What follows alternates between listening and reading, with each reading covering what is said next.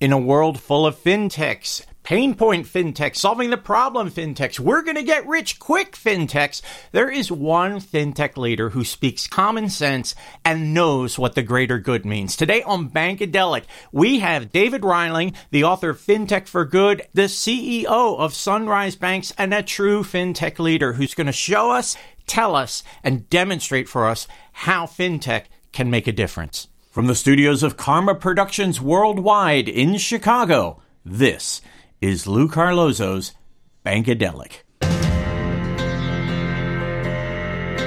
Bankadelic, the colorful side of finance, where we supply expert views, riff on the news, innovate and investigate, actionable insights, unscripted, banking with a caffeine kick. I'm your host, Lou Carlozo, inviting you to sit back, grab a cuppa, kick up your feet. Here we go. Thanks for tuning into Bankadelic, recently named one of the top finance podcasts you should check out by the Jay Palter Social Advisory in Calgary. We are honored to have David Reiling on the podcast.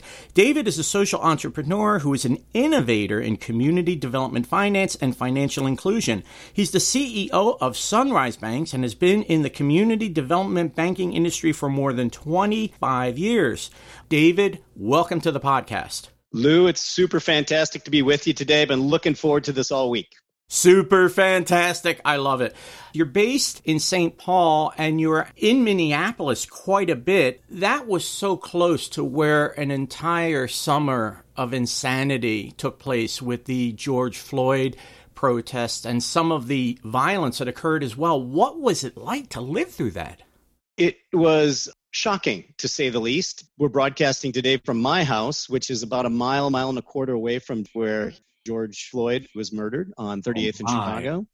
And the riots in Minneapolis took place on Lake Street, which is a short mile from my house. And so the sound of helicopters and sirens and gunshots were, for 3, 4, 5 days, a very regular occurrence.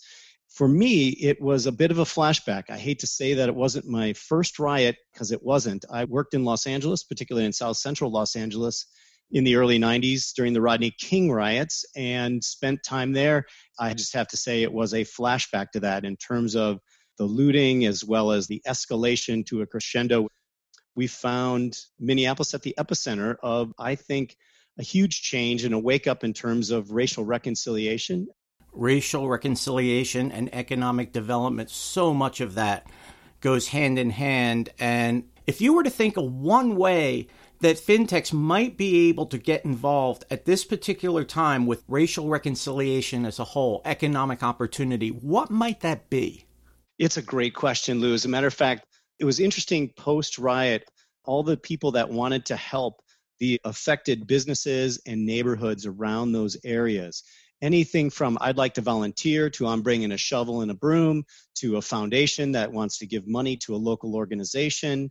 There are all sorts of different places where there are resources, and there are so many of them. To get them organized and integrated somehow is still kind of a mystery. So what we're trying to do right now is either figure out how to buy or build a piece of technology where we can code various things, like if you have a 2% loan program like the city of Minneapolis does, Foundation XYZ has got specific grant money. If you need help cleaning up, you need volunteers. We're coding all those different things in. So a small business or a resident might be able to type in, hey, I'm Joe Smith. This is my address. I was impacted by the riots. I'm a person of color. This is my address. These all might be factors in terms of getting specific resources. And so we're trying to leverage technology there to really code in and bring all the resources to bear and then match those up with the people who want to give, whether it's time, talent, or treasure in that regard. And so we're trying to be what a bank does as an intermediary and facilitate those resources from one end to the other. And if we can be of help in terms of lending, great. If that's a piece of the pie, debt isn't always the solution. You need some equity or grant money in some cases, but in a lot of cases, there's a mixture of all of the above. We would like to provide that leadership role and help match parties and bring those desperately needed resources to the community. Time, talent, treasure, tech. It all equals Fintech for Good, and you literally wrote the book called Fintech for Good. If you were to write a follow-up chapter or an epilogue based on everything that's gone on in the past 12 months, not just with the George Floyd riots and protests, but also COVID. What might you want to point out as crucial that will lead the way forward? Yeah, the book itself, you know, it highlights like 5 different fintechs that do good. I think I could highlight 50 more easily.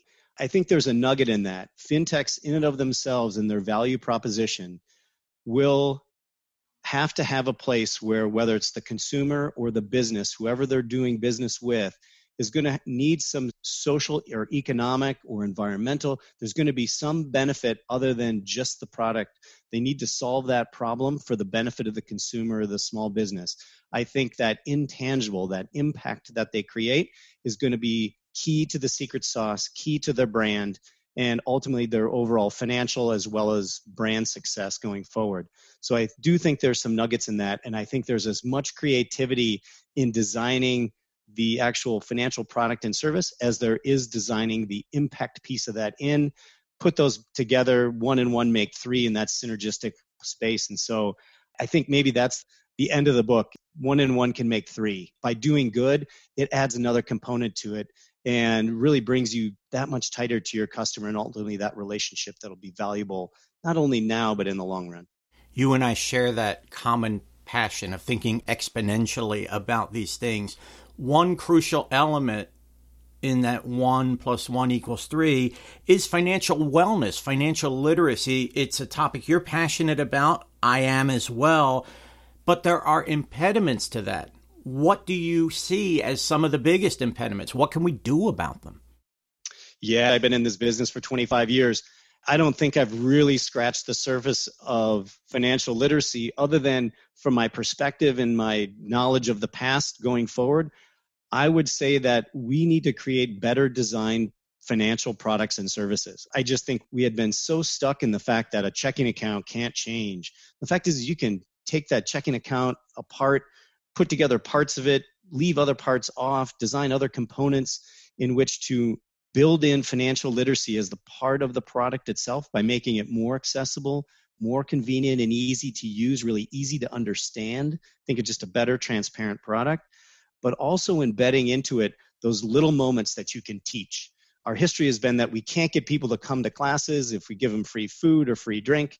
The fact is that we need to teach them on demand in real time when they have those questions. And so if we can bake that into the product, into the service, and educate as they go or recommend certain things, I think there's little opportunities in which to put financial literacy in there. I would love to say, hey, we got this great program. It's going to be in all the school systems, going to be part of the life curriculum growing up from kindergarten to college. That is a really difficult proposition. So I think we have to take the moments we can and put financial literacy in the places where people need it most in real time. And financial wellness really is this righteous circle.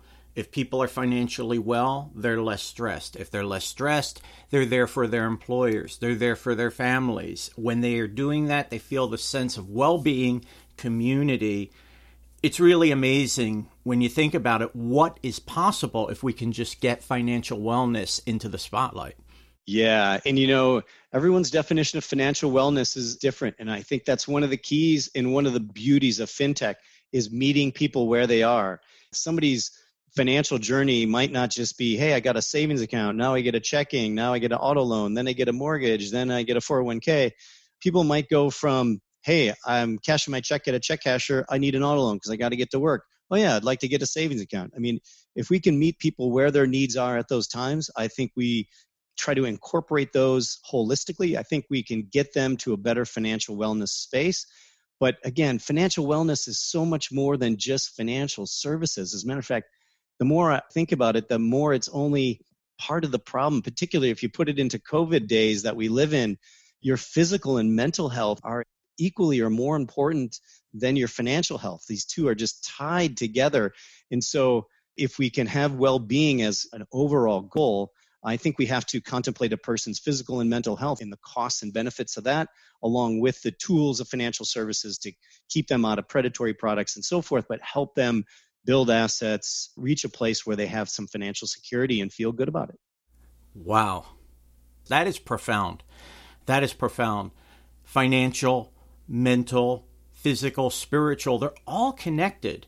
And there's even a spirituality to money. Whatever one's faith tradition is, it's been commonly reported that in the New Testament, Jesus says more about money than just about any other subject. So we can't lose sight of the fact that all these things are connected and they can all affect each other. Yeah, I would agree with you immensely. Again, when we take a very big picture of all this, how do we help families, then broaden it out to a broader neighborhood and a community?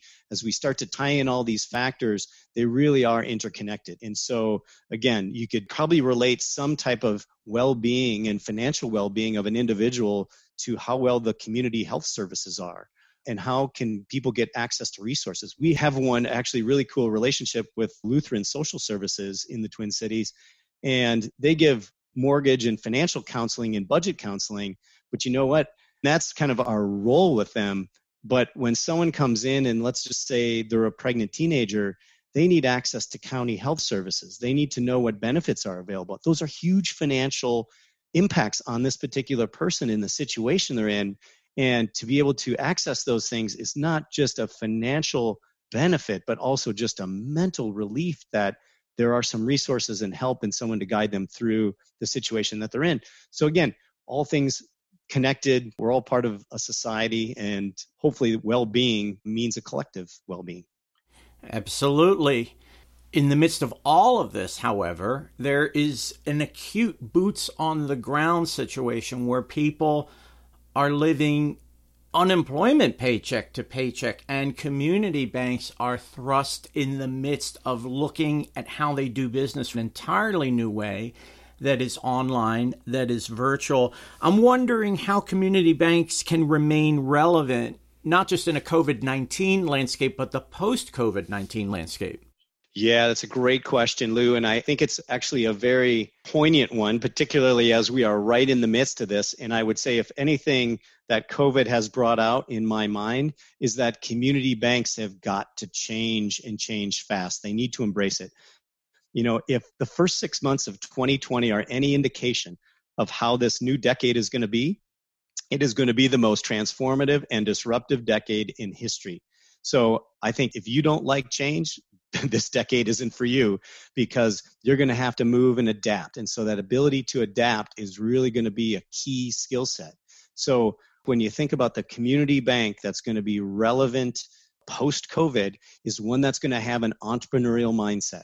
They're going to have to figure out, what are those key strengths that we have? What are the biggest dangers? What's keeping us up at night? And then what are the biggest opportunities? And then how do we minimize those dangers, leverage our strengths, maximize those opportunities, and change? How do we really leverage what we got in order to be relevant to our community? And that could be a digital community. It could be in person. It could be a combination of both. So all of those factors come into play.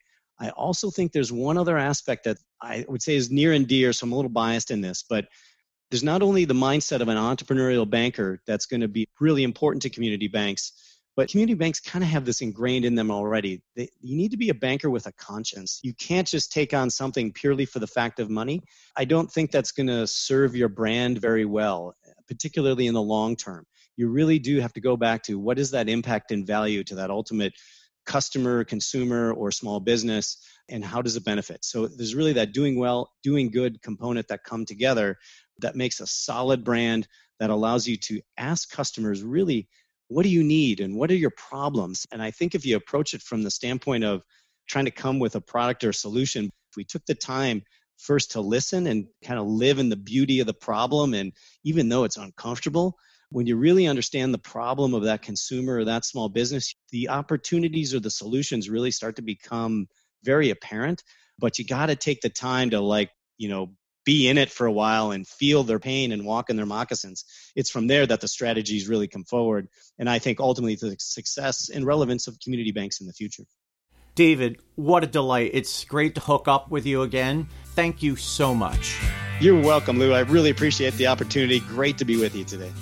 David Reiling is a social entrepreneur, an innovator in community finance, the author of Fintech for Good, and the CEO of Sunrise Banks, based in the Twin Cities. You can look for David on LinkedIn. Bankadelic, sponsored by the William Mills Agency. For close to 40 years, the William Mills Agency has served hundreds of companies that provide a wide range of products and services in the banking, payments, mortgage, credit union, and related markets. The William Mills Agency is the largest provider of PR and marketing services for companies that market to the financial industry.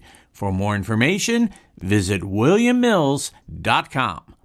Quantic is the adaptive digital bank that offers entrepreneurs, immigrants, millennials, low-income families, seniors, and others innovative banking products and services which embrace the diversity of circumstances that exist in the lives of customers while elevating their financial strength.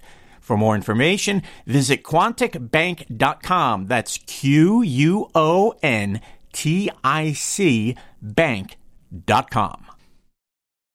Forget about fintech. 2021, that's the year of Lutech. The kind of a year when you can open up a checking account online in seconds, as long as it's in my name. The kind of a year when community banks will stand in line for the privilege of addressing my pain points. The kind of a year when I can just sit back and record a podcast simply by thinking about it, thinking about it.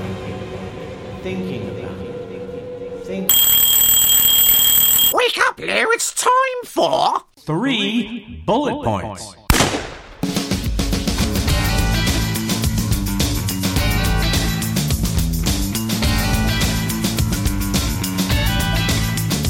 Number one. I would love to say, hey, we got this great program. It's going to be in all the school systems. It's going to be part of the life curriculum growing up from kindergarten to college. That is a really difficult proposition. So I think we have to take the moments we can and put financial literacy in the places where people need it most in real time. Number two. I think we have to contemplate a person's physical and mental health and the costs and benefits of that, along with the tools of financial services to keep them out of predatory products and so forth, but help them build assets, reach a place where they have some financial security and feel good about it. Number three. I think there's as much creativity in designing the actual financial product and service as there is designing the impact piece of that in. One and one can make three. By doing good, it adds another component to it and really brings you that much tighter to your customer and ultimately that relationship that'll be valuable, not only now, but in the long run. And now, Lou's Views. On today's podcast, David Reiling spoke frankly of change, tumultuous changes going on right outside of his home. We also see changes that are for the good of diversity, and we see changes going on just in the way fintechs approach how they serve customers. Can they open checking accounts and bank accounts online? Are they really pinpointing the products they create to the difference that they can make, not just in consumers' lives, but society as a whole? I'm going to sound a little skeptical. I don't mean to be a downer, but I don't think we're all the way there yet. There was a lot of talk about diversity and the need to change in the financial services industry after the George Floyd killing, some of it coming from financial nonprofits, some of it coming from well-meaning banks, but was that a moment or a movement? Really, the proof is in the pudding, and 2021 is going to be an incredibly interesting year to see who walked their talk. Citi, for example, named their first African-American CEO, and Kenneth Chenault, the outgoing CEO of American Express, has been very frank in his views about the way African-Americans have struggled to climb the ladder to the success that they deserve. A report by the global diversity think tank COQUAL speaks volumes. It found that Black would-be executives are planning within 2 years to leave the organizations that they're part of because they just don't see the opportunities to advance to the C-suite.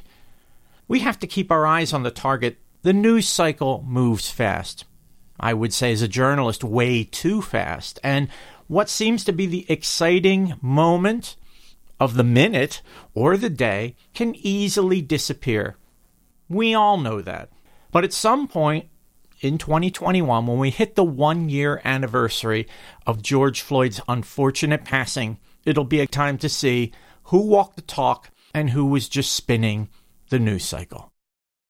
Thanks for tuning in to Bankadelic. We hope you join us next time and check back in the weeks ahead as we build our podcast vault. Our producer in Chicago is Jenny Ellman. Thanks again to the William Mills Agency for their generous sponsorship. Thanks also to Quantic. I'm Lou Carlozo. You can catch me on LinkedIn and at the coffee shop thinking about another iced mocha. Until next time, so long.